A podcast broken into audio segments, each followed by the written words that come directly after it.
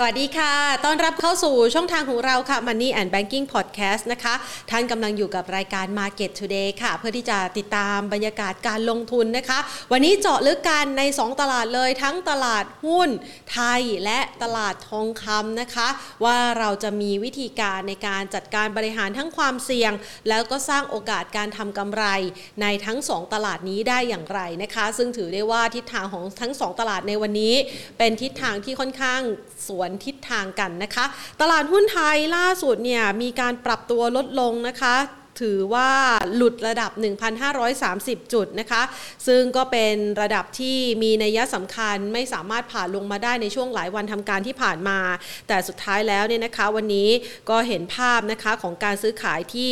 ค่อนข้างวิตกกังวลกับสถานการณ์ภายในประเทศ รวมไปถึงสถานการณ์ต่างประเทศด้วยนะคะ ที่อาจจะไม่ได้มีบรรยากาศเป็นอกเป็นใจเหมือนเมื่อวานนี้สักเท่าไหร่ ซึ่งพอหลุดระดับ 1,530 จุดลงมานะคะ ก็เรียกว่าเหมือนกับการเทกระจาดละค่ะร่วงลงมาทดสอบระดับต่ำสุด 1,518.74 จุด ติดลบไป 19 จุดนะคะ มูลค่าการซื้อขายครึ่งเช้านั้นอยู่ที่ 47,289 ล้านบาท ท่ามกลางตัวเลขผู้ติดเชื้อที่ยังทรงตัวอยู่ในระดับสูงมากกว่า 17,000 รายในประเทศไทยนะคะ ซึ่งก็มีการรายงานจากสถานการณ์ของต่างประเทศด้วย ไม่เว้นแม้กระทั่งผู้ที่เป็นเจ้าภาพจัดกีฬาโอลิมปิกอยู่ณปัจจุบันนี้ ตลาดหุ้นญี่ปุ่นวันนี้เนี่ยร่วงลงไป 2-300 นะคะ ล่าสุดนี้กว่า 400 จุดแล้วนะคะ หลังจากที่เกิดความวิตกกังวลค่ะกับสถานการณ์ภายในประเทศที่มีจำนวนผู้ติดเชื้อรายวัน ทะลุ 10,000 รายขึ้นมานะคะ แล้วก็เป็นจำนวนผู้ติดเชื้อที่อยู่ใน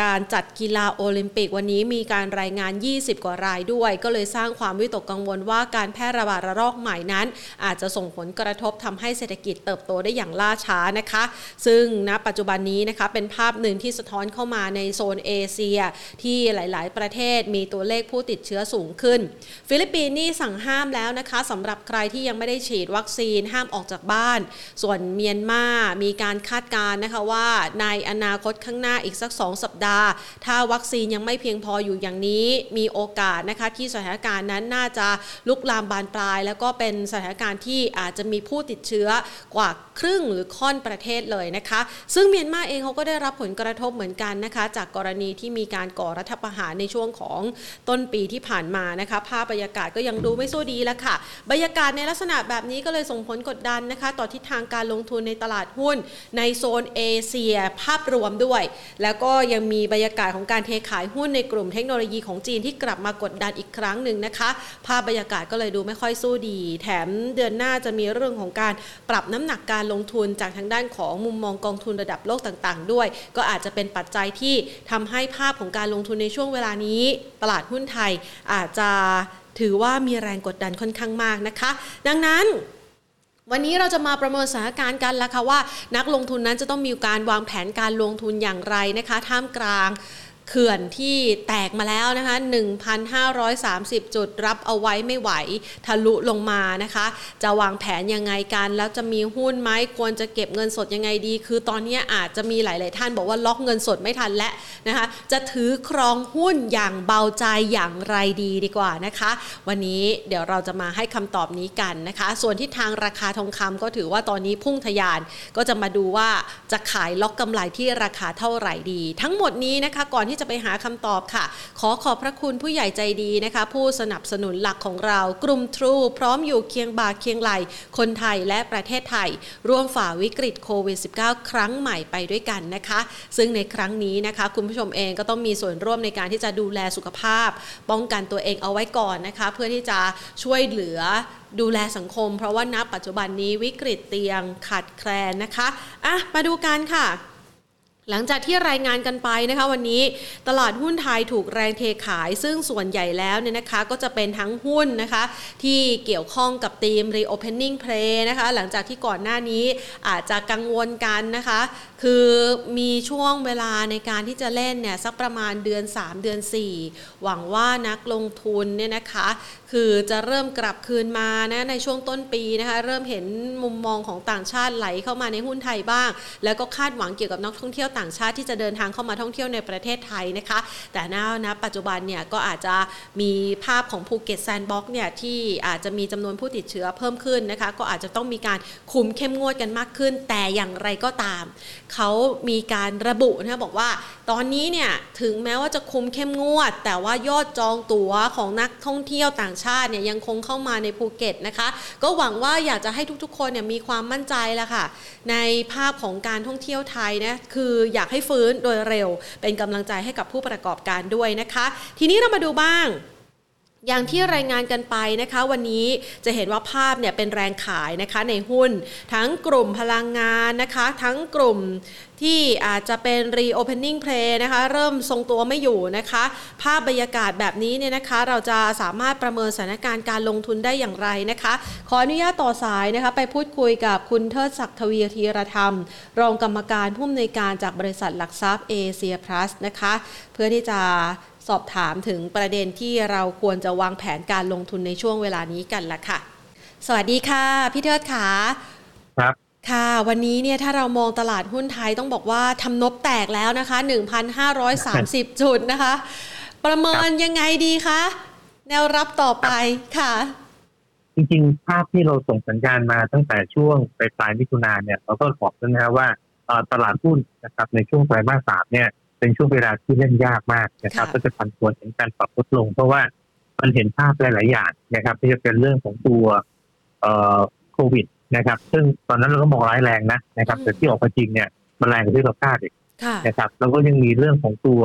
ดาวไซด์นะครับของ GDP นะครับแล้วก็ตัวประมาณการบริษัททะเบียนนะครับ แล้วก็ยังต้องระวังนะครับในเรื่องของนโยบายจากต่างประเทศไม่รู้ว่าเป็นจะส่งสัญญาณอะไรออกมาหรือเปล่านะครับเพราะฉะนั้นตรงนี้เนี่ยเอ่อ ภาพตั้งแต่ต้นนะครับเราก็มองว่าตลาดช่วงหัวสามเนี่ยไม่ไม่ค่อยดีไม่ค่อยสดใสแล้วก็เล่นยากนะครับทีนี้เนี่ยเราให้แนวรับไว้สองระดับนะครับระดับแรกเนี่ยเราไว้ในโซนประมาณสักหนึ่งห้าสามศูนย์ถึงหนึ่งห้าสามห้านะครับ ก็อย่างที่บอกนะครับ วันนี้ก็ด่านแตกเรียบร้อยนะครับ ถ้าหลุดระดับนี้ไปนะครับถัดไปเนี่ยน่าจะเห็นประมาณสักหนึ่งห้าหนึ่งศูนย์นะครับ ซึ่งหนึ่งห้าหนึ่งศูนย์เนี่ยเอ่อถ้ามองกันในเชิงเทคนิคนะครับก็บอกว่าเป็นค่าเฉลี่ย EMA 200 วีคค่ะ นะครับซึ่งตรงเนี้ยเอ่อส่วนใหญ่แล้วนะครับ ก็มักจะรับได้นะครับเกือบทุกครั้งนะครับเพราะฉะนั้นตรงนี้เนี่ยก็ต้องบอกว่าถัดไปนะครับคงเห็นแนวรับประมาณสักหนึ่งห้าหนึ่งศูนย์ครับหนึ่งห้าหนึ่งศูนย์น่าจะ รับไว้อยู่คำว่ารับไว้อยู่เนี่ยมันจะต้องมีสมมติฐานเพิ่มเติมไหมคะพี่เทิดคะเพราะว่าณปัจจุบันนี้เนี่ยอย่างที่พี่เทิดบอกไว้ว่าตัวเลขโควิด -19 เนี่ยนะคะก็มากกว่าที่คาดการเอาไว้แต่เดิมนะคะ และเรื่องของดอกเบี้ยอาจจะเบาใจได้ แต่ว่าเดี๋ยวเดือนหน้าสิงหาคมอาจจะต้องมาทบทวนกันในเรื่องนี้อีกรอบหนึ่ง1510เนี่ยอยู่บนสมมติฐานอะไรบ้างคะครับก็จริงๆ สมมติฐานที่เราเห็นเนี่ยนะฮะเอ่อ หนึ่งเนี่ยนะครับเราเห็นว่าการปรับลดประมาณการ GDP เนี่ยนะครับ ตอนเนี้ยเราคิดว่าอยู่ในโซนประมาณสักหนึ่งเปอร์เซ็นบวกลบนิดหน่อยนะครับ แต่ถ้าหากว่าเอ่อมีสัญญาณเรื่องการล็อกดาวน์ที่มันยาวมากกว่าหนึ่งเดือนขึ้นไปนะครับ ตรงนี้เนี่ยอาจจะเปิดตัวดาวไซด์ให้มากขึ้นนะครับไอ้คำว่าเปิดดาวไซด์มากขึ้นเนี่ยมันก็แปลว่าทั้งประมาณการ GDP นะครับก็จะต่อเนื่องที่ประมาณกำไรบริษัททะเบียนเนี่ยมันอาจจะปรับลดขึ้นไปได้อีกนะครับ ถ้าหากว่าส องส่วนนี้มีการปรับลดลงมาได้อีกนะครับ ก็แปลว่าในเชิง valuation นะครับของเป้าหมายดัชนีเนี่ยก็มีโอกาสปรับลดไปด้วยนะครับเพราะนั้นเเงื่อนไขที่ว่าประการหนึ่งเนี่ยนะครับ ก็คือเรื่องของการควบคุมเรื่องการโควิดเนี่ยเราหวังว่าจะมีการล็อกดาวน์นะครับไม่ไม่เกินหนึ่งเดือนนะครับ แต่ถ้าเกินมากกว่านั้นนะครับ ก็จะเปิดดาวไซด์เนี่ยเพิ่มเติมขึ้นมาครับ ค่ะ ก็ต้องรอดูสถานการณ์อันนี้ด้วยนะคะ ดังนั้นเนี่ยโอกาสของดาวไซด์เนี่ยเริ่มมีกว้างขึ้นนะคะ แต่ว่าตอนนี้เนี่ยมาอ้านอยู่สักประมาณ 1,510 จุดนะคะ แล้วถ้าหากว่ามันถูกกระหน่ำซ้ำเติมในเดือนสิงหาคมนะคะ ซึ่งมีอีกหลาย ๆ ปัจจัยที่เราจะต้องพิจารณา มันมีปัจจัยอะไรบ้างอีกไหมคะ ที่อาจจะเข้ามาเป็นปัจจัยกดดันในเดือนหน้านะคะ ครับเดือนสิงหาเนี่ยจะเป็นเดือนที่มีการประกาศผลประกอบการออกมานะครับค่ะทั่วตัวที่สองนะครับก็ถ้าผู้บริษัทจะประกาศจบภายในครึ่งแรกนะครับของเดือนสิงหาคมนะครับ ทีนี้เนี่ยเอ่อที่เราเป็นห่วงประเด็นหนึ่งก็คือว่า หลังจากประกาศเอ่อผลประกอบการไตรมาสหนึ่งเป็นต้นมาเนี่ยนะครับ เราเห็นสำนักวิเคราะห์ต่างๆ เนี่ยปรับเพิ่มประมาณการกำไรกัน โดยทั่วหน้าเลยนะครับตัวดูจาก Bloomberg consensus นะครับ เราเห็นตัวเลข EPS ของบริษัทจดทะเบียนเฉลี่ยนะครับ เอ่อเดิมเนี่ยนะครับอยู่ที่แถว70กว่าๆนะครับถูกค่ะปรับขึ้นมานะครับออยู่ที่ประมาณ 83ถึง84 บาทต่อหุ้นนะครับ ซึ่งผมมองว่าเป็นการปรับขึ้นมาที่ไกลมากนะครับขณะที่จริง ๆ ของเอสเอเองเนี่ยเราอยู่ที่ประมาณสัก 71.2เท่านั้นเองนะครับเพราะนั้นถ้าเห็นภาพแบบนี้นะครับ สมมุติว่าไตรมาสสองออกมาเนี่ยแล้วเกิดตัวเลขมันไม่ได้สวยงามอะไรมากนะครับ ดาวไซด์ในการปรับลดประมาณการตรงนี้เนี่ยจะมีบ้างกันนะครับ เพราะนั้นเรื่องแรกก็คือให้ระวังเรื่องนี้นะครับ อีกเรื่องหนึ่งอาจจะเกิดขึ้นช่วงปลายปลายเดือนสิงหานะครับ เพราะว่ามีการประชุมแจ็คสันโฮนะครับ การประชุมแจ็คสันโฮเนี่ยส่วนใหญ่นะครับ มันก็มักจะตามมาด้วยเรื่องของการที่มีการแสดงจุดยืนนะครับ ในเรื่องของตัวแนวโน้มการดำเนินนโยบายการเงินนะครับของธนาคารกลางต่างๆ เนี่ยก็จะไปทางไหนนะครับ ซึ่งในจุดนี้เนี่ยเราก็ให้ระวังอย่างนิดนึงเหมือนกันนะครับว่า เอ๊ะถ้าหากว่าสถานการณ์เรื่องเศรษฐกิจทางฝั่งประเทศพัฒนาแล้วนะครับ ที่ฉีดวัคซีนเยอะๆเนี่ย มันฟื้นตัวชัดเจนนะครับไอ้คำว่าฟื้นตัวชัดเจนเนี่ย มันอาจจะตามมาด้วยการที่ลดระดับการใช้นโยบายการเงินแบบผ่อนคลายเนี่ยลงมาก็ได้นะครับ ซึ่งถ้าเป็นภาพแบบนั้นปุ๊บเนี่ยนะครับเอ่อมันก็อาจจะทำให้เห็นนะครับ เรื่องของตัวค่าเงินดอลลาร์เนี่ยอาจจะแข็งขึ้นมานะครับ ซึ่งค่าเงินดอลลาร์แข็งเนี่ยโดยธรรมชาตินะครับ มันก็มักจะทำให้เงินบาทมันอ่อนตัวนะครับในเชิงเปรียบเทียบนะครับ ซึ่งเป็นของเงินบาทที่อ่อนเนี่ยจริงๆก็อ่อนมาระดับนึงแล้วนะฮะ มันจะทำให้เกิดการไหลออกของตัวฟันโฟนะครับ ซึ่งตรงนี้นะครับผมมองว่าเป็นจุดที่ต้องระวังนะครับ แล้วก็อีกจุดหนึ่งนะครับคงเป็นจุดแรกที่เราพูดถึงกันเลย ก็คือเรื่องของตัวโควิด -19 นะครับ ที่บอกว่าเอ่อมันแรงกว่าที่คาดเนี่ย ทั้งสองมิติเลยนะครับ คือมิติในเรื่องของจำนวนผู้ติดเชื้อนะครับ อันนี้ต้องถือว่าสูงกว่าที่เราคิดนะครับ แล้วอันที่สองเนี่ยเป็นมิติในเรื่องของระยะเวลานะครับ เดิมเนี่ยเราเคยคุยกันว่าการระบาดของสายพันธุ์เดลต้าเนี่ย เราไปตัดแพทเทิร์นนะครับมาจากตอนที่มีการระบาดที่อินเดีย เราพบว่าจากจุดเริ่มต้นนะครับ ไปถึงจุดที่เป็นพีคเนี่ยมันกินเวลาประมาณ 55 วันนะครับ หลังจากนั้นเนี่ยจะเริ่มลดลงมานะครับ ตรงนี้เนี่ยถ้าเอามาเทียบกับบ้านเรานะเราเริ่มพบตัวเดลต้านะครับ ในช่วงประมาณสักปลายปลายเดือนพฤษภาคมนะครับ ถ้านับจากช่วงนั้นนะครับมาถึงปัจจุบันตรงนี้เนี่ยมันเกิน 55 วันแล้วล่ะนะครับ ทีนี้ถ้าเกินเสร็จปุ๊บก็แปลว่า ไอ้ช่วงเวลาในการที่มันยืดตัวออกไปเนี่ย แล้วจำนวนผู้ติดเชื้อสูงมากกว่าที่เราคาดด้วยเนี่ย มันก็เป็นอะไรที่อันตรายมากกว่าที่เราคิดเนี่ยทั้งสองวิกฤตเลยนะครับ เพราะฉะนั้นตรงนี้นะครับ ยิ่งมันมีการแพร่ขยายได้มากเท่าไหร่ขณะที่การฉีดวัคซีนเราเนี่ยเอ่อมันไม่ได้มาตามเวลาที่เราคาดไว้นะครับ ตรงนี้นะครับมันก็เป็นการที่เพิ่มความเสี่ยงนะครับติดเชื้อเยอะวัคซีนไม่มาไม่เจอเป็นเรื่องของการควบคุมนะครับ การเกิดขึ้นของกิจกรรมเศรษฐกิจหรือว่าควบคุมการเคลื่อนเคลื่อนย้ายประชากรนั่นเอง นะครับ ซึ่งตรงนี้มันก็ถือว่าทำให้เกิดความเสี่ยงต่อตัวเศรษฐกิจและก็ตัวกำไรตัวตามมาครับอย่างที่ว่าไปค่ะซึ่งตอนนี้มันก็เลยเป็นปัจจัยที่ลดทอนความน่าสนใจในการลงทุนในตลาดหุ้นใช่ไหมคะ ก่อนหน้านี้เนี่ย ส่วนหนึ่งก็มองว่าเก็บเงินไว้เฉยๆอะมันก็ไม่ได้งอกเงยอะไร สู้เอามาลงทุนในตลาดหุ้นไทยจะดีกว่า ตรงนี้นักลงทุนประเมินความเสี่ยงที่เทียบเคียงแล้วกับการฝากเงิน หรือว่าเก็บเงินสดเนี่ยณปัจจุบันแสดงว่าตลาดหุ้นนี้เสี่ยงกว่าแล้วใช่ไหมคะ ครับจริงๆถ้าถ้ามองความเสี่ยงในตลาดหุ้นยังไงเป็นเป็นอะไรที่เสี่ยงมากกว่าอยู่แล้ว โดยธรรมชาติของมันนะครับเพียงแต่ว่าถ้าเรามองนะครับในเรื่องของการจัดพอร์ตการลงทุนเนี่ยเราให้เวทน้ำหนักแบบนี้ครับ ก็คือว่าถ้าดูน้ำหนักนะครับ ในส่วนของตัวตลาดหุ้นไทยนะครับ เราอยู่เขา underweight นะครับ เราให้แค่ยี่สิบห้าเปอร์เซ็นต์นะครับ ตลาดหุ้นต่างประเทศเนี่ย เรา weight น้ำหนักให้สามสิบห้าเปอร์เซ็นต์นะครับ ตัวตราสารหนี้นะครับสิบห้าเปอร์เซ็นต์ นะครับการลงทุนทางเลือกอื่นพวกกองทุนรวมอสังหาริมทรัพย์กอง REIT นะครับหรือพวกตราสารกึ่งอนุพันธ์พวก ELN พวกไฮบริดทั้งหลายนะครับนี่สิบเปอร์เซ็นต์นะครับส่วนอีกสิบห้าเปอร์เซ็นต์เนี่ยเราให้ reserve นะครับเป็นรูปของเงินสด หรือว่าจะไปพักไว้ที่ money market ก็ได้นะครับเหตุผลที่เราคิดว่าต้องมี reserve เงินสดไว้ระดับหนึ่งก็เพราะว่าเออเราเห็นว่าภาพตลาด quarter สามเนี่ยไม่ดีนะครับเพราะฉะนั้นไอการที่เราต้อง reserve เงินไว้เนี่ยก็เพื่อว่าในช่วงบางครั้งบางเวลาเนี่ยถ้ามันเกิด panic นะครับแล้วทำให้ราคาปรับลงมาแรงๆเนี่ย มันยังมีเม็ดเงินอีกก้อนหนึ่งนะครับ ในการที่จะโอบอุ้มทำให้พอร์ตเนี่ย มันกลับขึ้นไปได้นะครับ เพราะฉะนั้นการลงทุนนะครับ ผมมองว่าพอร์ตเนี่ยยังไงก็ต้องมีการกระจายตัวนะครับ เพียงแต่ว่าในช่วงเวลาตรงนี้นะครับ อย่างที่บอกไปว่าเรามองภาพตลาดช่วง quarter สามเนี่ยไม่ค่อยดีนะครับ แต่ไม่ใช่ว่าไม่ดีต่อเนื่องถึงสิ้นปีนะผมเชื่อว่า quarter สี่เนี่ยคงกลับขึ้นมาได้นะครับเพียงแต่ว่าในช่วงเวลาแบบนี้เนี่ย ถ้าเราเห็นตลาดลงแรงๆนะครับ แล้วเราไม่มีเงินสดที่ reserve ไว้เลย ในการที่จะไปซื้อหุ้นที่ต้นทุนต่ำๆหน่อยเนี่ย มันจะทำให้พอร์ตเราเนี่ยกลับขึ้นได้ยากนะครับ เพราะนั้นในพอร์ตนะครับ ถ้าจะสำรองเงินสดไว้นะครับ ผมคิดว่าเราสำรองไว้ประมาณสัก 15%ของพอร์ตนะครับ แล้วก็น้ำหนักสัดส่วนให้ดีนะครับ มีหุ้นไทยเนี่ย 25เปอร์เซ็นต์นะครับหุ้นต่างประเทศ 35เปอร์เซ็นต์ตราสารหนี้ 15นะครับ การลงทุนพวกทางเลือกอื่นๆเนี่ยประมาณ 10เปอร์เซ็นต์นะครับ อีก 15เปอร์เซ็นต์ให้ reserve เป็น เงินสดหรือไม่ก็พักไว้ใน money market ครับ เพื่อจะรอจังหวะในการที่จะซื้อกลับมารอบใหม่นะครับเพราะผมมองว่าตลาดมันไม่ได้แย่อะไรมากหรอกครับเพียงแต่ว่าช่วงวอลสามเนี่ย มันต้องผ่านด่านสำคัญสำคัญเนี่ย หลายด่านมาก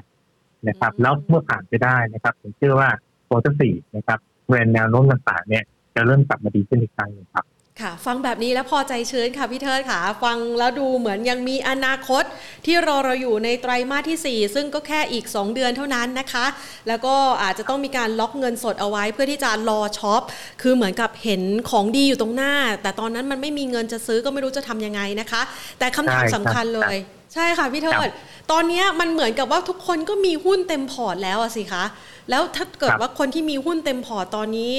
แนะนำเขายังไงดีคะต้องต้องจัดสรรให้มันมีเงินสดเพิ่มไหมคะถ้าจะเป็นหุ้นที่มีในพอร์ตเนี่ยนะครับผมมองว่าคุณสมบัติที่ดีที่สุดในช่วงเวลาแบบนี้นะครับคือหุ้นที่หนึ่งนะครับ e a r n i n g เป็นอะไรที่อยู่ในขาขึ้นนะครับ หรือว่ายังมี e a r n i n g growth อยู่นะครับ อันที่สองเนี่ย มันควรจะเป็นหุ้นที่จ่าย dividend ได้นะครับ หรืออาจจะเป็นหุ้นประเภทที่อยู่ใน sector ที่ไม่ได้รับผลกระทบจากโควิดเนี่ย มากแบบมีนัยสำคัญนะครับ ถ้าจะมีเนี่ย ผมมองว่าสามลักษณะเนี้ยสามารถที่จะถือได้นะครับแต่ถ้าหากว่าเป็นหุ้นที่ซื้อขายเก็งกำไรมากหน่อยเนี่ยนะครับผมว่าหรือว่าหุ้นที่ได้รับผลกระทบจากเรื่องโควิดเยอะหน่อยเนี่ยผมว่าหุ้นพวกนี้เนี่ยอาจจะต้องลดลงไปแล้วก็เปลี่ยนเป็นเงินสดสำรองบ้างครับค่ะ พูดถึง e a r n i n g ค่ะพี่เทิดในช่วงที่ผ่านมาก็ประกาศกันไปแล้วนะคะ ในกลุ่มของธนาคารนะคะ แล้วก็มีอีกบาง บางตัวที่มีการเปิดเผยผลประกอบการออกมาเนี่ยนะคะ แต่ดูเหมือนว่าแรงเก็งกำไรในไตรมาสสองในกลุ่มดังกล่าวที่ออกมาก็ไม่ค่อยคึกคักสักเท่าไหร่ไหมคะช่วงนี้ใช่ครับก็จริงๆภาพ e a r n i n g ที่ออกมานะครับ ผมยังเชื่อนะครับว่าไตรมาสที่หนึ่งที่ประกาศไปแล้วเนี่ยนะครับกำไรสุทธิบริษัทจดทะเบียนรวมนะครับ ประมาณ 2.6แสนล้านเนี่ย อันนั้นน่าจะเป็นจุดสูงสุดของปีนะครับไตรมาสที่สองเนี่ยเยอนเยียโตอยู่แล้วละครับ แต่ว่า Q on Q เนี่ย อาจจะไม่ได้โตนะครับเพราะฉะนั้นไอ้ค่าที่ตัวว่า Q on Q ไม่ได้โต หรือว่าไม่ได้มีจุดสูงสุดใหม่ขึ้นมาเนี่ยนะครับมันอาจจะทำให้เรื่องของ sentiment ในการเก็งกำไรเนี่ยเบาๆลงไปนะครับ แต่ยังไงก็ตามนะครับ มันก็ยังมีจุดขายนะครับ ในช่วงควอเตอร์สองก็คือเรื่องของการจ่ายเงินปันผลระหว่างการนะครับ ซึ่งเท่าที่เราแตะมาดูนะครับในช่วงเวลาที่มีการจ่ายเงินปันผลระหว่างการเนี่ยช่วงเดือนสิงหานะครับ เป็นช่วงที่บริษัทมีการประกาศจ่ายเงินปันผลเนี่ยเยอะที่สุดของปีนะครับ ก็คือว่า เอ่อโทษครับไม่ใช่เยอะสุดเยอะเป็นระดับสองของปี เยอะสุดเนี่ยคงเป็นช่วงที่มีการประกาศรอบประกาศงบพูดปีแล้วนะครับอ่อ quarter โทษครับในช่วงเดือนสิงหาคมเนี่ยเท่าที่เรา track มานะครับอ่อปีที่แล้วนะครับ มีบริษัทที่ประกาศจ่ายเงินปันผลเนี่ยร้อยสี่สิบหกบริษัทนะครับซึ่งบริษัทลักษณะแบบนี้เนี่ยผมว่าน่าจะเป็นอะไรที่สามารถชนะตลาดได้นะครับ แล้วก็เรา track นะฮะระหว่าง SET Index เทียบกับ SETHD เนี่ยนะครับเราพบว่าช่วงเดือนสิงหาคมเนี่ย ห้าปีนะมีสี่ปีที่ SETHD เนี่ยชนะเซ็ตินเด็กนะครับเพราะนั้นก็เลยเป็นเหตุผลที่เราคิดว่าหุ้นที่เราเลือกเนี่ยส่วนหนึ่งนะครับต้องเป็นหุ้นที่จ่ายเงินปันผลระหว่างการได้ครับค่ะ แล้วซื้อตอนนี้ยังทันไหมคะ เพราะว่าเขาจะประกาศจ่ายในเดือนหน้าแล้วใช่ไหมคะครับก็จริงๆเท่าที่เราศึกษามาดูนะครับเอาข้อมูลย้อนหลังมาดูเป็นสิบปีเนี่ยทามมิ่งที่ดีที่สุดในการที่จะซื้อนะครับ ก็คือซื้อก่อนที่จะประกาศเนี่ยนะครับตอนขึ้นสมัยเอฟปีนะฮะประมาณถึงหนึ่งเดือนถึงหนึ่งเดือนครึ่ง นะครับ แล้วก็ช่วงเวลาที่ขายเนี่ยนะครับถ้าเล่นเฉพาะธีมเรื่องการประกาศปันผลนะครับ ขายหลังจะประกาศเออขึ้นขึ้นใหม่เอฟีไปแล้วนะครับ ประมาณสักวีคหนึ่งนะครับและจุดนั้นเป็นจุดที่น่าจะทำกำไรที่ดีที่สุดครับค่ะ เรามีการคาดหมายไหมคะว่าสำหรับกลุ่มนี้เนี่ยที่อาจจะไฮไลท์เอาไว้ให้คุณผู้ชมสามารถที่จะเข้าไปช็อปได้ แล้วก็คาดการว่าเขาน่าจะยังแข็งแกร่งพอในการจ่ายพันผลระหว่างการได้ พอจะมีตัวไหนกลุ่มไหนบ้างคะ ยกตัวอย่างสักสี่ห้าตัวแล้วกันนะครับ อย่างเช่นพวกกลุ่มเหล็กนะครับ ก็จะมีพวกค้าเหล็กไทยนะครับ ปกติไม่เคยจ่ายระหว่างกาลนะครับ แต่ปีนี้เป็นปีแรกที่จ่ายระหว่างกาลนะครับ MCS นะครับอันนี้จ่ายระหว่างกาลแน่นอนนะครับ TVO นะครับจ่ายระหว่างกาลมาตั้งแต่ Hamburger Crisis นะครับเอ่อซัเต้แล้วก็ ADVANC นะครับพวกนี้คือหุ้นที่เราเชื่อว่าจ่ายเงินปันผลระหว่างกาลได้ครับ ค่ะ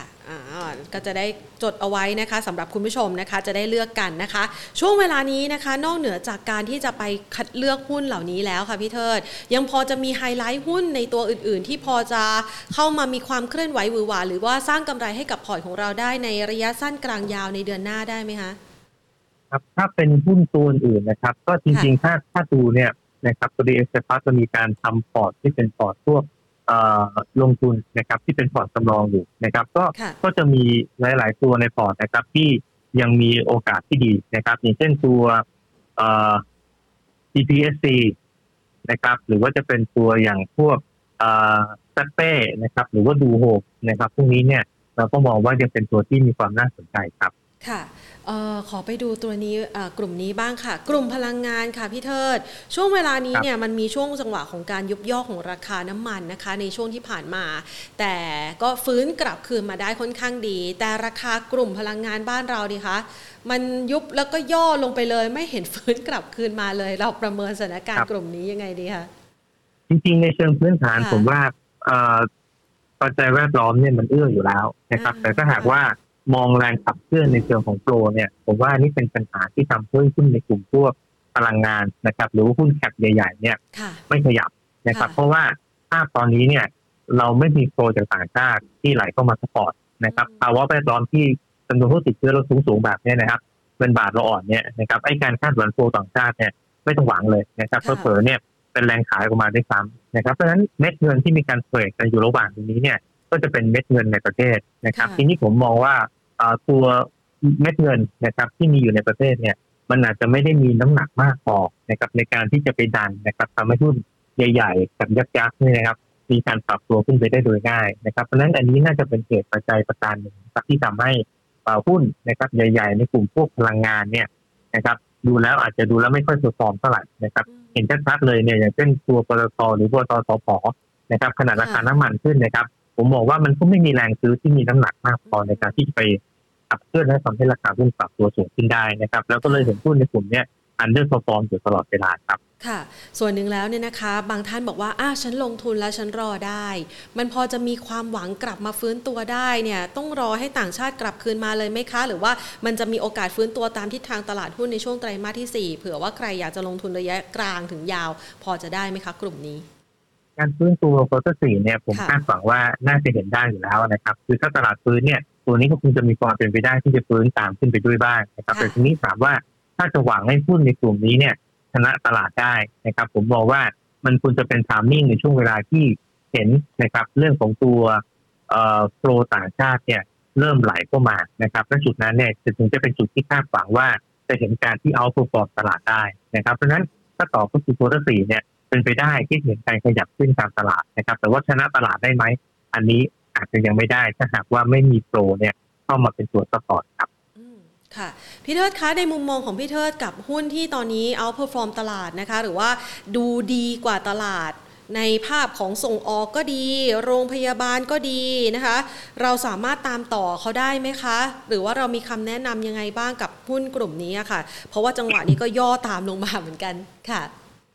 ก็จริงๆผมมองว่ายังเป็นอะไรที่ selective เข้าไปได้นะครับ เพราะว่า เอ่อหลายตัวเนี่ยผมมองว่าเป็นอะไรที่มีพื้นฐานที่ดูแล้วเนี่ยมันมีความแข็งแกร่งในตัวอยู่แล้วนะครับทีนี้เนี่ยถามว่าโอเคส่งออกเนี่ยมีอะไรไหมถ้าเป็นอิเล็กทรอนิกส์ผมจะมองว่า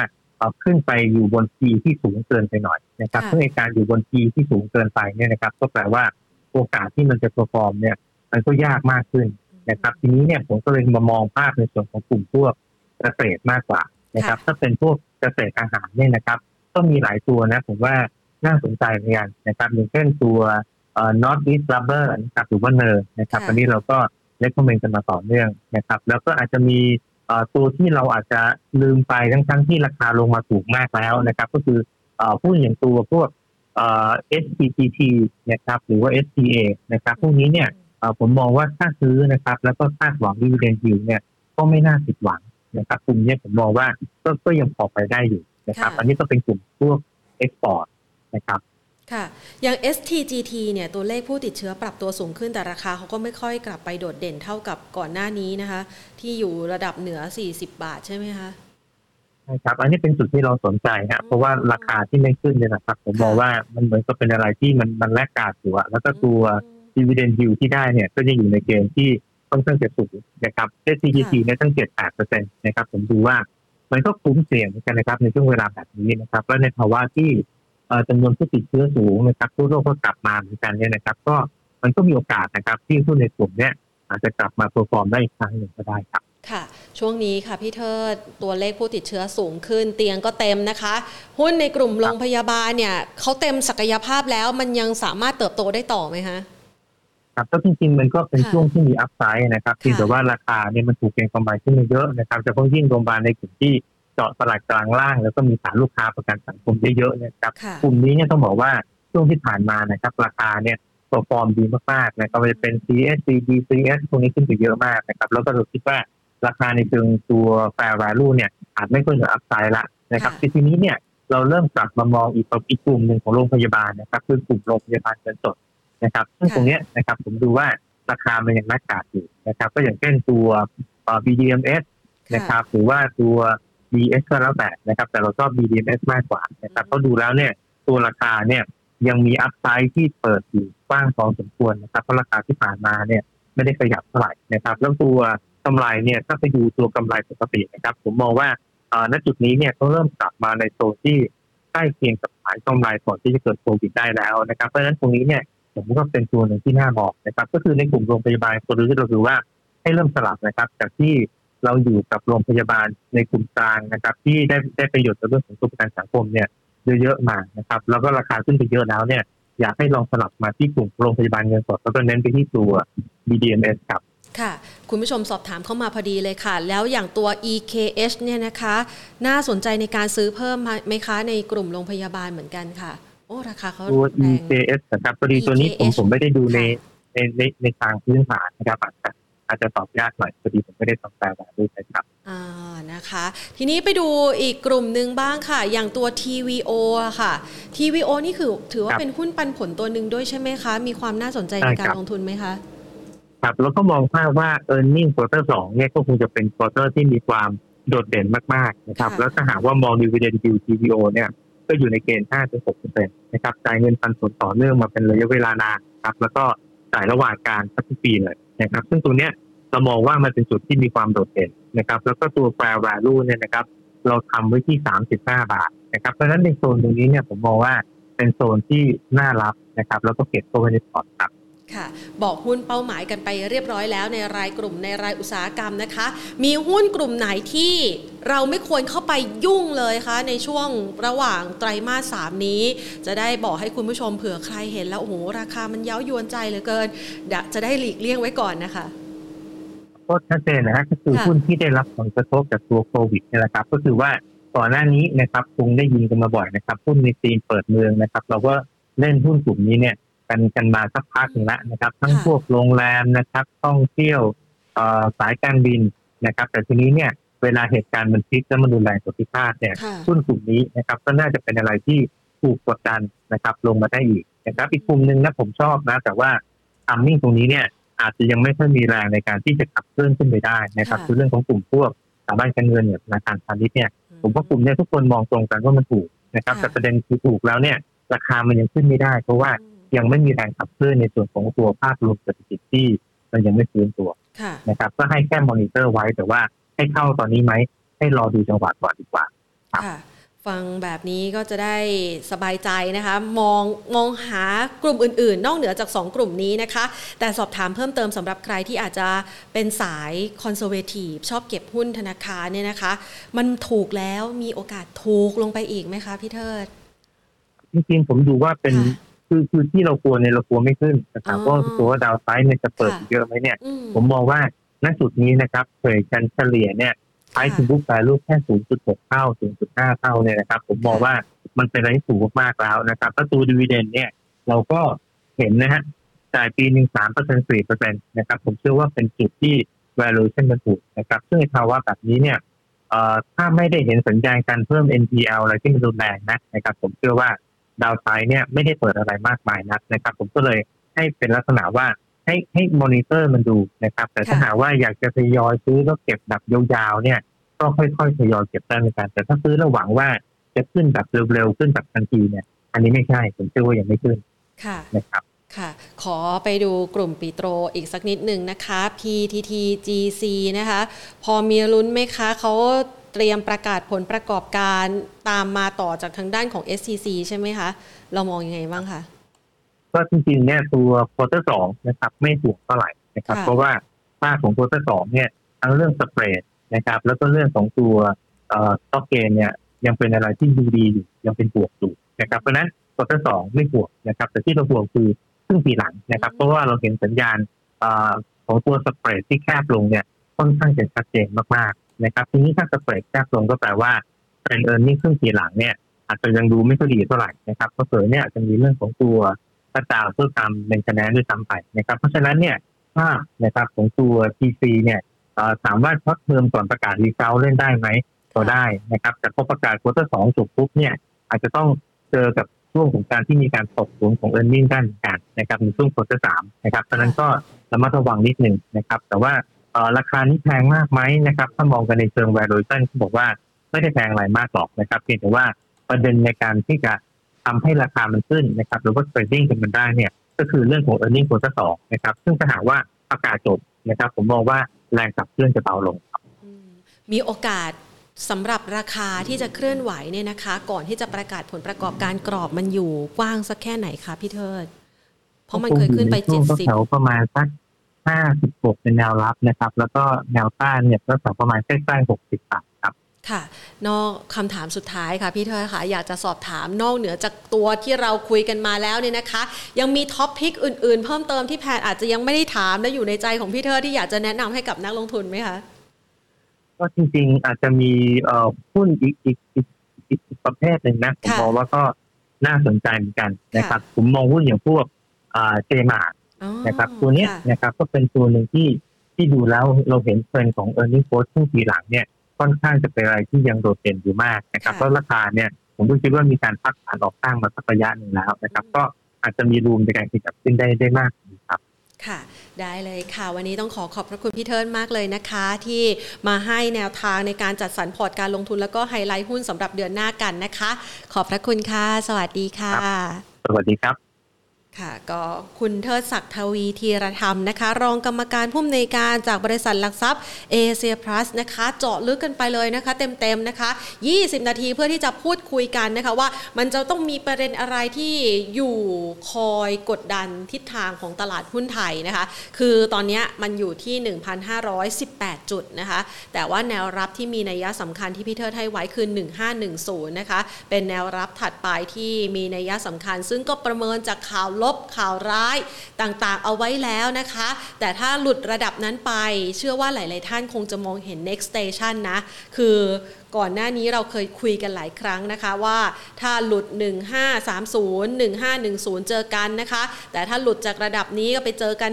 1500 หรืออาจจะไปเจอกันต่ำกว่า1,500นะคะ ซึ่งก็จะอยู่ระดับสักประมาณ 1,470 1,480 ซึ่งเราก็หวังว่ามันไม่น่าจะลงไปทดสอบ คืออยากจะให้สถานการณ์ทุกอย่างนะคะ ดีขึ้นโดยเร็วนะคะ เพื่อที่จะเป็นภาพหนึ่งให้บริษัทจดทะเบียน มีกำไรกำไรนะคะ หรือว่ามีกำลังในการต่อสู้โควิดนะคะ แล้วก็กลับมาดำเนินงานทำธุรกิจได้ตามเดิม ซึ่งก็มันก็จะช่วยทำให้โฟลของการจ้างงานเนี่ยหรือว่าการไหลของกระแสเงิน สู่ระบบเศรษฐกิจกลับคืนมาอีกครั้งนะคะ เพราะว่าณปัจจุบันเนี่ยตลาดหุ้นไทยก็ถือว่าเป็นเบรชมาหรือว่าดัชนีตัวหนึ่งที่ใช้ในการอ้างอิงว่ากำลังความสามารถความแข็งแกร่งของไทยเนี่ยมันยังสามารถต่อสู้กับโควิด -19 ได้หรือไม่นะคะ ทีนี้เรามาดูบ้าง หลายหลายๆคนบอกว่าเห็นภาพการลงทุนกันไปเรียบร้อยแล้วนะคะ ทางด้านของพี่เทิดก็ให้มุมมองที่น่าสนใจเอาไว้นะคะ คือมีทั้งกลุ่มที่น่าจะประกาศผลประกอบการนะไตรมาสที่ 2 ออกมาดีนะคะ หรือว่าจะไปลุ้นผล เขาเรียกว่าเงินปันผลระหว่างการนะคะ สามารถซื้อได้ในช่วงระยะเวลา 1 ถึง 1 เดือนครึ่ง ก่อนที่จะมีการประกาศขึ้นเครื่องหมาย XD เนี่ยนะคะไฮไลท์ให้ไว้แล้ว ใครที่มาฟังในช่วงเวลานี้นะคะ ก็ลอง skip กลับไปฟังย้อนหลังกันได้นะคะ ส่วนท่านใดค่ะที่อยากจะบริหารจัดการพอร์ตคือ คนเรามีพอร์ตการลงทุนนะคะ มันมีความผสมผสานนะคะ อย่างที่เมื่อสักครู่นี้พี่เทิดให้สัดส่วนเอาไว้นะ เป็นสัดส่วนทองคำสำหรับการลงทุนในช่วงเวลานี้ 25 35 15 10 15เนี่ยนะคะ จะไปบวกจัดการจัดสรรกัน ในช่องไหนนะคะ เท่าไหร่เนี่ยเดี๋ยวไปหาคำตอบนะคะ skip ฟังย้อนหลังกลับไป แต่ถ้าใครนะคะลงทุนในทองคำต้องยอมรับว่าวินาทีนี้มาแรงแซงทางโค้งมากๆนะคะ ในช่วงระยะเวลา 2 วันททำการที่ผ่านมาไปแล้ว 20 เหรียญนนะคะ เดี๋ยวแพนจะขออนุญาตนะคะ ต่อสายไปเพื่อที่จะพูดคุยกันนะคะ กับทางด้านของ นักวิเคราะห์ของเราด้วยนะคะ โดยที่เดี๋ยวขอเวลาแพนกดโทรศัพท์แป๊บหนึ่งนะคะชวนคุณเบนจมามาอินเอาไว้นะคะ คุณเบนจมามาอินผู้อำนวยการฝ่ายวิเคราะห์ จาก YLG b u r i a n International นะคะ เพื่อที่จะมาประเมินทิศทางการลงทุนกันคือ เชื่อว่าหลาย ๆ คนเนี่ยมี จังหวะจะโคนในการเข้าลงทุนได้อย่างแม่นยำนะคะ ช่วงราคาตกลงไปมากๆเนี่ยเชื่อว่ามีหลาย ๆ ท่านเนี่ยเข้าไปฉวยจังหวะนะคะ ในการซื้อสะสมทองคำซึ่งก็ถือว่าเป็นสินทรัพย์หนึ่งที่คนไทยลงทุนได้ง่ายนะ คือมันไม่ต้องเก่งอะไรมากอะ่ะ คือซื้อให้ได้ราคาต่ำที่สุดแล้วมาขายให้ได้ราคาดีที่สุดเนี่ยนะคะ มันก็เป็นจังหวะที่ตอนนี้เนี่ยจะขายแล้วหรือยังหรือมันอาจจะแพงขึ้นไปกว่านี้ได้อีกนะคะ เราต่อสายไปเพื่อพูดคุยกันนะคะ เดี๋ยวนะคะ ขออนุญาตแม่โทรผิดเครื่องต่อสายคนละสายกันนะคะ คือจะขอไปพูดคุยกันนะคะ เพื่อที่จะประเมินสถานการณ์นะคะ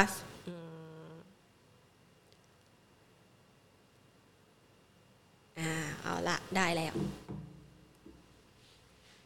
ว่าจะขายที่เท่าไหร่หรือจะซื้อต่อดีนะคะ ไปพูดคุยกับคุณเบนกันนะคะ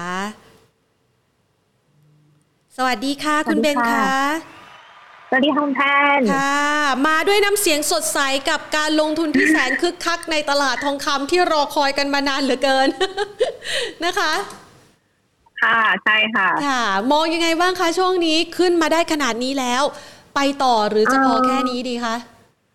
เออใกล้แนวต้านแล้วค่ะคุณแพนโดยรวมเนี่ย ถือว่าใกล้แนวต้านแล้วก็ทองคำอาจจะมีการพักตัวในช่วงสั้นๆนะคะ แต่ถ้าโดยรวมยังเคลื่อนไหวอยู่เหนือพันแปดร้อยเหรียญน่าจะมีโอกาสเลี้ยวหัวกลับค่ะกลับขึ้นไปทดสอบกรอบด้านบนอีกครั้งหนึ่งค่ะที่ทางระยะสั้นระยะกลางเนี่ยสดใสมากขึ้นกว่าเดิมเพียงแต่ว่าทองปีนี้ก็ยังเปราะบางเหมือนเดิมนะคะ อาจจะมีแรงขายทางกำไรสลับออกมาเป็นระยะ เพราะฉะนั้นถึงแม้ว่าทิศทางจะดีขึ้น เราก็ยังมองค่ะว่าเล่นรอบสั้นๆ น่าจะปลอดภัยกว่าค่ะแสดงว่าช่วงนี้ใครที่ถือครองมาต้นทุนต่ำๆก็อาจจะล็อกขายทำกำไรไปก่อนใช่ไหมคะ ต้องขายหมดเลยไหมคะหรือว่าขายแค่บางส่วนดีคะเอาไว้รอลุ้นขายบางส่วนดีกว่าค่ะ เอ่อ ถือว่าน่าลุ้นค่ะ ทั้งในแง่ของทองโลกแล้วก็ทองไทยเองเนี่ย น่าจะได้อันนี้ส่งจากเรื่องของบาปด้วยนะคะ เพราะฉะนั้นเนี่ยเป็นจุดที่น่าลุ้นไม่ต้องขายทั้งหมดค่ะอาจจะมีโอกาสที่ทองเขาจะดีดตัวขึ้นไปได้ไกลกว่านี้นะคะตราบใดที่เฟดเขายังไม่เร่งรีบในการลด QE เรื่องของการขึ้นดอกเบี้ยค่ะ ปัจจัยเสี่ยงอีกครั้งหนึ่งก็คือไปลุ้นกันช่วงประชุมแอสสันโฮของเฟดตอนนั้นปลายเดือนสิงหาค่ะ คือถ้ายังไม่มีสัญญาณชัดเจนเรื่องของการลด QE คิดว่าทองน่าจะไปต่อได้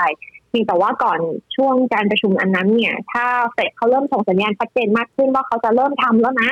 จุดนั้นเนี่ยอาจจะเป็นจุดที่อาจจะทำให้ทองเนี่ยกลับมาปรับตัวลงครั้งหนึ่งเพราะฉะนั้นหนึ่งเดือนต่อจากต่อต่อจากนี้นะคะ ก่อนถึงการประชุมแจ็คสันโฮเนี่ยจะเป็นช่วงเวลาที่ทองคำยังพอจะไปได้ค่ะดังนั้นก็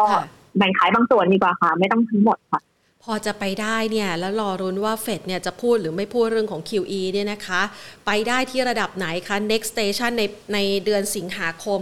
เราวางเป้าเอาไว้สักเท่าไหร่คะกรอบแนวต้านแรกจริง ๆ ไม่ไกลจากนี้เลยค่ะ ต้านแรกจะอยู่บริเวณ 1,835 นะคะ ตอนนี้ 1,830 นะคะ ถือว่าใกล้มากค่ะ ต้านระดับเลเวลถัดไปก็ประมาณ 1,841 ยูโรทีอลค่ะ แต่ถ้าหากว่าผ่านโซน 1,841 user h e เอาไปได้ ตรงนี้นั่นแหละค่ะจะเป็นจุดเปลี่ยนที่ทำให้ทองสดใสมากยิ่งขึ้น เรามองกรอบแนวต้านถัดไปก็คือประมาณ 1,856 ถึงประมาณ 1,875 user h e เอาค่ะ ถือว่าจุดนั้นเป็นจุดที่น่าลุ้นสำหรับตัวราคาทองคำค่ะ แน่นอนนะคะว่าภาพของราคาทองคำในช่วงเกิดโควิด -19 ใหม่ๆนะคะ เราเห็นภาพความสดใสของทองคำมากๆ ขึ้นไปเหนือ 2,000 เหรียญนนะคะ หรือว่า 2,000 ดอลลาร์ต่อทรอยออนซ์ในช่วงเวลานั้น แต่ว่าภาพตอนนี้มันอาจจะแตกต่างกันนะคะ ใช้เวลาปรับฐานมาสักประมาณปีกว่าๆแล้วแต่เดลต้าเป็นสายพันธุ์ที่น่ากลัวไม่แพ้กันนะคะ ตอนนี้เนี่ยมันพอจะผลักดันให้ราคาทองคำวิ่งขึ้นไปแบบนั้นอีกหรือเปล่าคะ เออเชื่อว่าเดลต้านะคะอานิสงส์จากเดลต้าอาจจะสู้ปี 2020 ไม่ได้นะคะ อย่าลืมว่าปี 2020 เนี่ยเป็นการระเบิดระบาดของโควิด -19 ในช่วงที่ตลาดยังไม่รู้จักวัคซีนนะคะ แต่อย่าลืมว่าตอนนี้มีวัคซีนแล้ว แล้วก็ในสหรัฐเองเนี่ยต่อให้มีการระบาดของเดลต้าเกิดขึ้นเนี่ยมีจำนวนผู้ติดเชื้อเพิ่มสูงขึ้น แต่ถ้าไปเทียบดูอัตราการเสียชีวิต อัตราการเข้ารักษาตัวในโรงพยาบาล ก็ถือว่ายังห่างไกลจากตอนการระบาดของปี 2020 ค่ะ ดังนั้นผลกระทบทางเศรษฐกิจที่เกิดจากเดลต้าเนี่ยอาจจะสู้ปี 2020 ไม่ได้ ความหวือหวาของทองคำจากความกลัวเดลต้าก็อาจจะไม่พุ่งสูงเท่าปี 2020 นะคะ แต่เชื่อได้ว่าอานิสงส์จากเดลต้าเนี่ย ถือว่าเป็นความเสี่ยงสำคัญที่นักทุนเนี่ยยังมองหาทองคำเพื่อป้องกันความเสี่ยงจากพอร์ตของลงพอร์ตลงทุนได้ค่ะคุณแทนค่ะ เชื่อว่าหลาย ๆ ท่านเนี่ยนะคะ ก็มองแล้วก็ประเมินสถานการณ์ดังกล่าวนะคะ พอที่จะทำให้ทองคำมีกรอบการเคลื่อนไหวได้บ้าง แต่ส่วนหนึ่งเนี่ยทองคำมันก็ถูกลดทอนความน่าสนใจไปเพราะผลกระทบจากโควิดเหมือนกันนะคะกำลังซื้อของคนทั่วโลกเนี่ยมันหายไป บางคนอาจจะลด การแต่งงาน เพราะว่ามันต้องรักษาความระยะห่างทางสังคมนะคะ เทศกาลแต่งงานในอินเดียก็อาจจะลดปริมาณการซื้อทองคำหรือแม้กระทั่งอัญมณีจากประเทศต่างๆ ทั่วโลก อันนี้เรามีรายงานไหมคะว่ามันกระทบต่อความต้องการทองคำในระดับโลกไว้มากน้อยแค่ไหนอะเรียกได้ว่าปี 2020 เป็นปีที่อุปสงค์ทองคำของจีนกับอินเดียเนี่ยหายไปจากตลาดเลยนะคะจีนกับอินเดียแทบไม่นำเข้าทองคำเลย แล้วก็ เขาแทบจะไม่บริโภคทองคำทั้งในแง่ของเครื่องประดับเนี่ยลดลงอย่างชัดเจนค่ะ แต่ปีที่แล้วเนี่ยปัจจัยที่ดันทองจริงจะเป็นอุปสงค์ในอีกภาคส่วน จะเป็นอุปสงค์ในภาคการลงทุน โดยเฉพาะการลงทุน ETF ทองค่ะ ซึ่ง ETF ทองที่เราเรารู้จักกันดีก็คือตัว SPDR เนี่ยแหละค่ะปีที่แล้วเนี่ยมี fund flow ไหลเข้า SPDR ก็เลยชดเชยกระแสเงินทุนที่ที่เรียกได้ว่าหายไปในภาคของ ของทองคำกายภาพจีนอินเดียนะคะแต่หลังจากที่จีนกับอินเดียเขาเริ่มตั้งตัวได้นะคะ demand ทองในแง่ของเครื่องประดับช่วงปลายปีที่แล้ว ต่อเนื่องมาจนถึงครึ่งปีแรกของปีนี้ จะเห็นได้ว่าความต้องการทองจากจีนกับอินเดีย เริ่มฟื้นตัวขึ้นชัดเจนค่ะ โดยเฉพาะอินเดียเนี่ยเขาฟื้นมาแรงมากในช่วงไตรมาสสี่ปีที่แล้ว ต่อเนื่องมาจนถึงต้นปีนี้นะคะ ก่อนที่อินเดียเขาจะเจอกับการระบาดระลอกใหม่ เพราะฉะนั้นไตรมาสสองเป็นไตรมาสที่ อินเดียหายไปจากตลาดอีกแล้วค่ะ แต่จีนค่ะ ค่อยๆมานะคะ ตั้งแต่ไตรมาสสี่ปีที่แล้วต่อเนื่องมาจนถึงช่วงครึ่งปีแรกของปีนี้นะคะ ถ้าไปดูปริมาณการนำเข้าทองคำดีกว่าค่ะ ถือว่าการนำเข้าทองคำของจีนไม่ว่าจะเป็นผ่านฮ่องกงหรือว่าผ่านสวิตเซอร์แลนด์นะคะ เฉพาะครึ่งปีแรกของปีนี้เนี่ย ชื่อได้ว่าน่าจะอยู่ในระดับ 200 ตันอัพนะคะ ก็สะท้อนให้เห็นได้ดีว่าดีมานจีนเริ่มมานะคะ แล้วก็เป็นส่วนหนึ่งที่อาจจะทำให้ทองคำเนี่ยมีฐานนะคะจำกัดดาวไซด์ของตัวราคาทองคำได้ ยิ่งบวกรวมกับการที่อินเดียเขาเริ่มควบคุมการระบาดได้แล้ว ถ้าหากว่าช่วงไตรมาสสามไตรมาสสี่อุปสงค์อินเดียกลับมาฟื้นตัวเหมือนที่เคยเกิดขึ้นในช่วงไตรมาสหนึ่งนะคะชื่อได้ว่าน่าจะเป็นอีกปัจจัยหนึ่งที่ช่วยสนับสนุนทอง แต่ค่ะอยากให้จับตาเรื่องของกองทุน SPDR ดีๆนะคะ เพราะว่าจริงๆแล้ว SPDR กับทองเนี่ยไปคู่กันตลอดนะคะ ทุกครั้งที่ SPDR เขาถือครองทองคำเพิ่มนะคะ ก็จะเห็นความหวือหวาของทองคำเหมือนปีที่แล้ว แต่ปีนี้ค่ะอย่างเดือนนี้นะคะ ตั้งแต่ต้นเดือนจนถึงเมื่อวานนี้ net flow ของ SPDR เนี่ยยังเป็นลักษณะของการขายออกนะคะ เพราะฉะนั้นก็เลยอาจจะเป็นอีกปัจจัยหนึ่งค่ะ ที่ทำให้การปรับตัวขึ้นของทองในเดือนนี้เนี่ยไม่ได้หวือหวามากนักค่ะ ก็เลยอยากให้มอนิเตอร์ต่อนะคะ ถ้าหากว่ากองทุน SPDR เนี่ยเขากลับเข้ามาซื้อนะคะ บวกรวมกับ demand ในฝั่งจีนกับอินเดียที่ฟื้นตัว อาจจะเป็นปัจจัยสำคัญที่ช่วยผลักดันทองในช่วงถัดไปของปีนี้ก็ได้นะคะ แต่ถ้าหากว่าโฟลของ s อ r ยังไม่เกิดขึ้นเนี่ย นักลงทุนทองคำต้องระมัดระวังค่ะ เพราะว่าถ้าเอส r ไม่เข้านะคะ แรงขายอาจจะสลับออกมา แล้วก็อาจจะทำให้การปรับตัวขึ้นของทองเนี่ยยังอยู่ในกรอบจำกัดค่ะคุณแทนค่ะ ไปดูต่อนะคะ เพราะว่าณปัจจุบันนี้เนี่ยนะคะ มีช่วงเวลาหนึ่งที่คู่แข่งทองคำนะคะ อย่างทองคำดิจิตอลก็คือตัวบิตคอยเนี่ยมีราคาซุดตัวลงไป ตอนนี้เขาเริ่มกลับมาแล้วค่ะ จะกลายเป็นคู่แข่งที่ทรงอิทธิพลอีกครั้งไหมคะ เพราะว่ามีรายงานว่าทั่วโลกก็ให้ความสนใจหรือว่ามีการเข้าไปซื้อเก็บกันมากยิ่งขึ้นด้วยสำหรับบิตคอยน์ค่ะ เออแน่นอนค่ะว่าทองคำกับบิตคอยน์เนี่ย เป็นเรียกได้ว่าหลาย ๆ คนยกให้เป็นคู่แข่งนะคะ มองว่าบิตคอยน์จะเป็น digital gold นะคะ หลายๆคนอาจจะมองว่าบิตคอยน์จะมาแทนที่ทองซะด้วยซ้ำนะคะไตรมาสหนึ่งบิตคอยน์มาแรงมาก แล้วก็ เป็นปัจจัยสำคัญเลยล่ะค่ะ ที่เป็นส่วนหนึ่งที่ทำให้ทองคำปรับตัวลงแรงในช่วงไตรมาสหนึ่งที่ผ่านมา แต่อย่าลืมค่ะว่าบิตคอยเองการปรับตัวลดลงแรงในช่วงที่ผ่านมา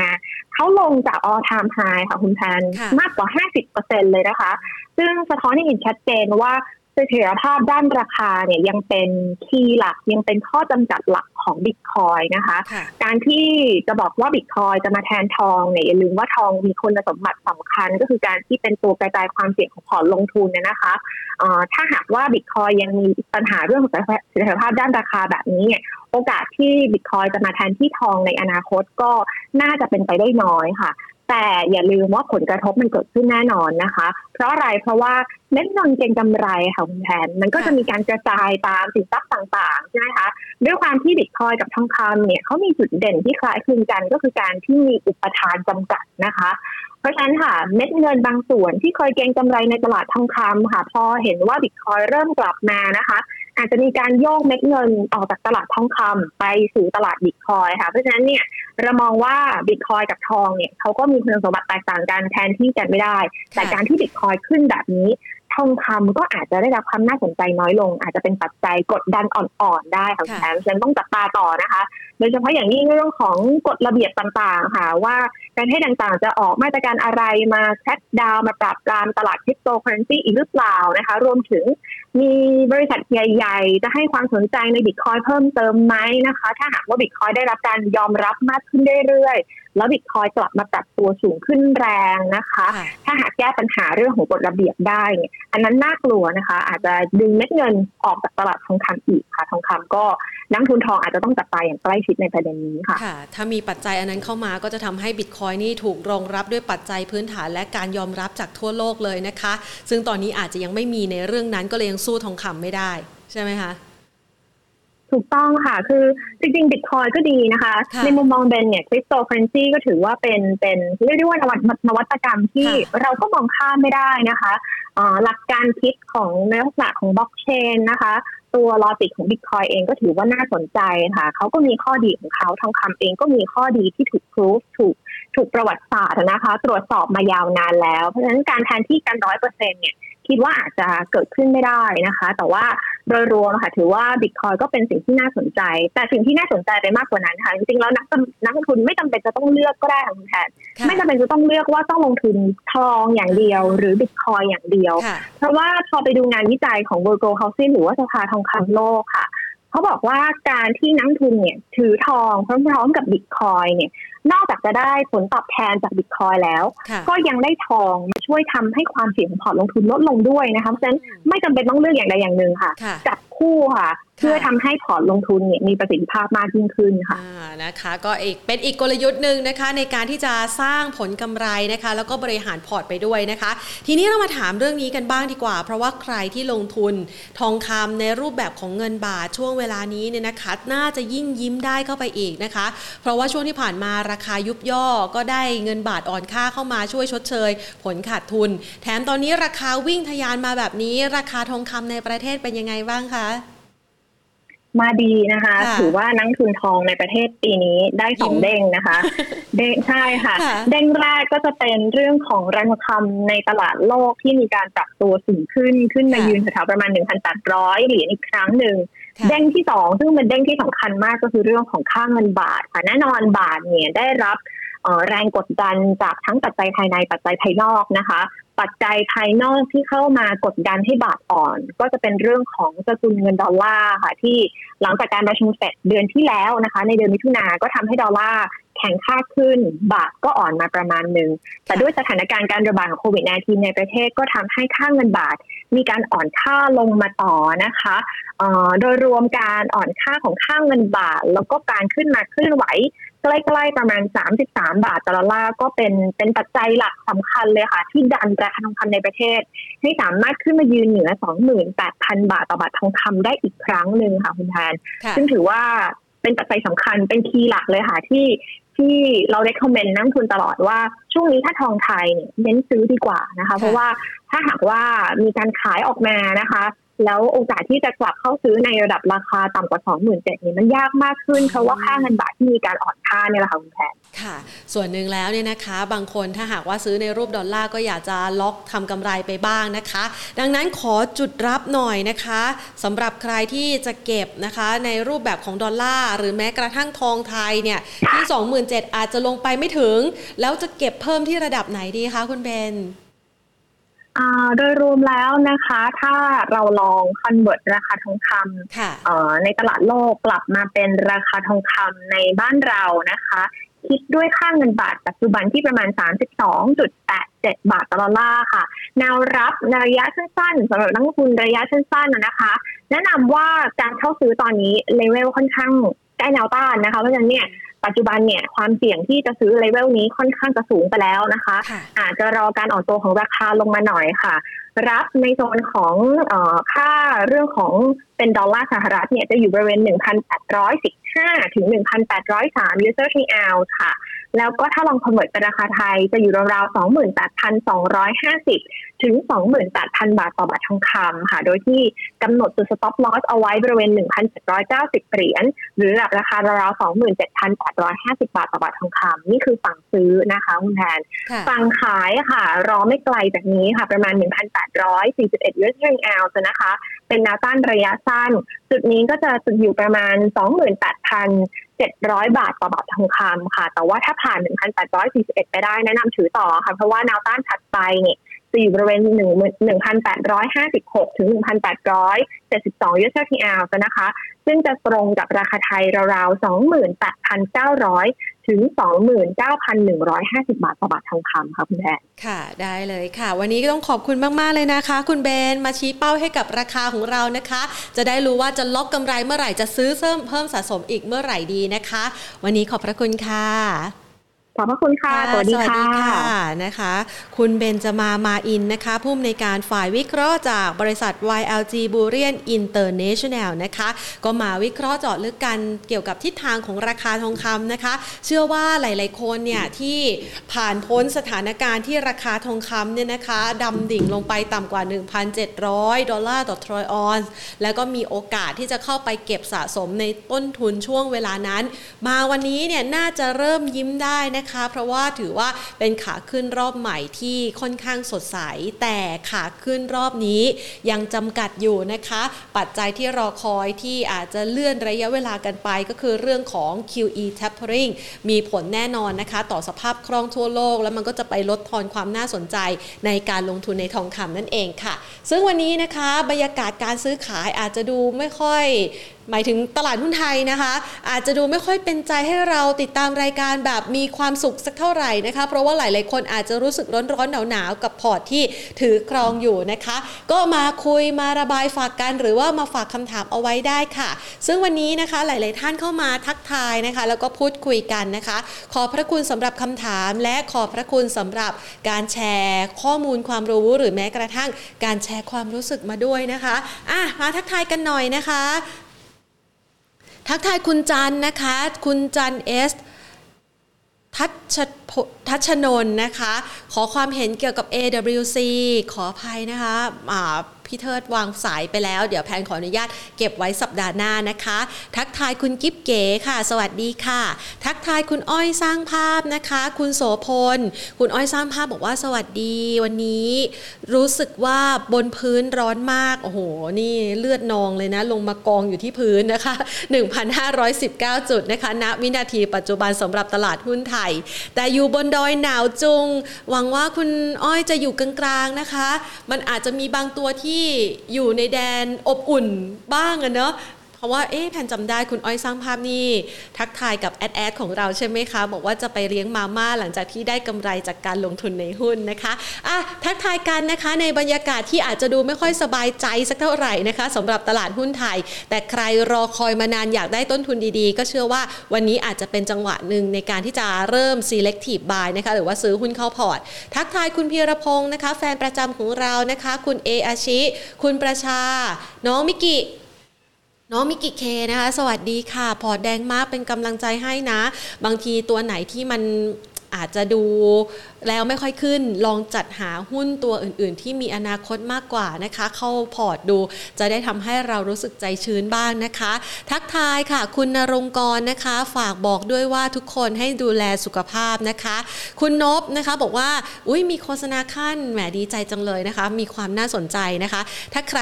เห็นโฆษณาแล้วไม่อยากดูต่อก็เขาเขามีมีคลิปข้างๆ ใช่ไหมคะพี่ปอมที่บอกว่าข้ามข้ามโฆษณาได้นะก็อาจจะทำให้เราหายง่วงนอนนะตื่นเต้นกับการดูรายการตลอดเวลานะคะ ก็สคริปต์กันได้นะคะ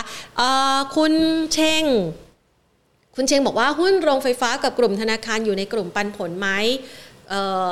จริงๆ อยู่นะคะ แต่ว่าราคามันไม่ค่อยขึ้น ก็สามารถ selective buy ได้ แต่ว่าไอ้ตัวที่ขึ้น และมีโอกาสจ่ายปันผลได้เนี่ยมีไฮไลท์นะคะที่พี่เทิดให้ไว้นะ ลองกลับไปย้อนหลังดูนะคะวันนี้นะคะมี โพนะคะที่เราทำไว้นะคะ เหตุการณ์ไหนที่นักลงทุนเจอแล้วเจ็บใจมากที่สุด โอ้ยอันนี้ชอบอะนะคะ ไหนเหตุการณ์ไหนที่นักลงทุนเจอแล้วเจ็บใจมากที่สุด ซื้อควาย หรือขายหมู ใครเคยเจอสถานการณ์แบบนี้บ้างคะ เชื่อว่านักลงทุนหลายท่านอะอยู่ในตลาดหุ้นไทยมันเจอมาแบบนี้อยู่แล้วนะคะ ซื้อควาย